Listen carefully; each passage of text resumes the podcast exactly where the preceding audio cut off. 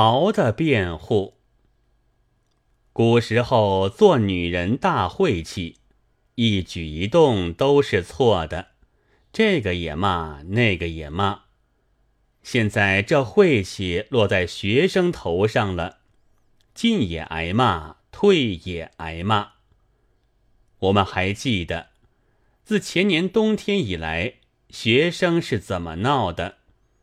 有的要南来，有的要北上，南来北上都不给开车。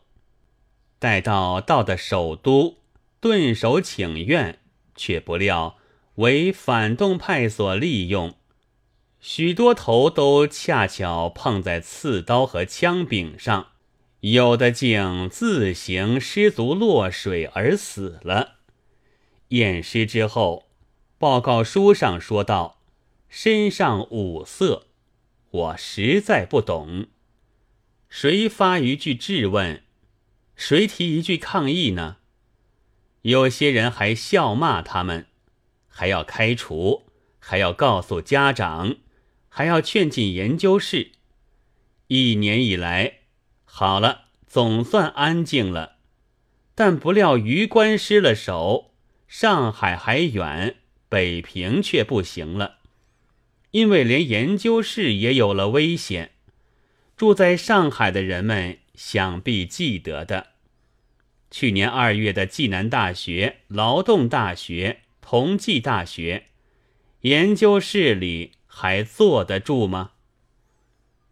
北平的大学生是知道的，并且有记性，这回不再用头来碰刺刀和枪柄了，也不再想自行失足落水，弄得身上五色了，却发明了一种新方法，是大家走散，各自回家。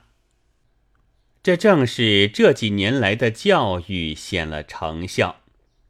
然而又有人来骂了，童子军还在烈士们的挽联上，说他们遗臭万年。但我们想一想吧，不是连语言历史研究所里的没有性命的古董都在搬家了吗？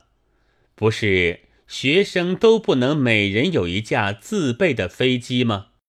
能用本国的刺刀和枪柄碰得温头温脑躲进研究室里去的，倒能并不温头温脑，不被外国的飞机大炮炸出研究室外去吗？阿弥陀佛。一月二十四日。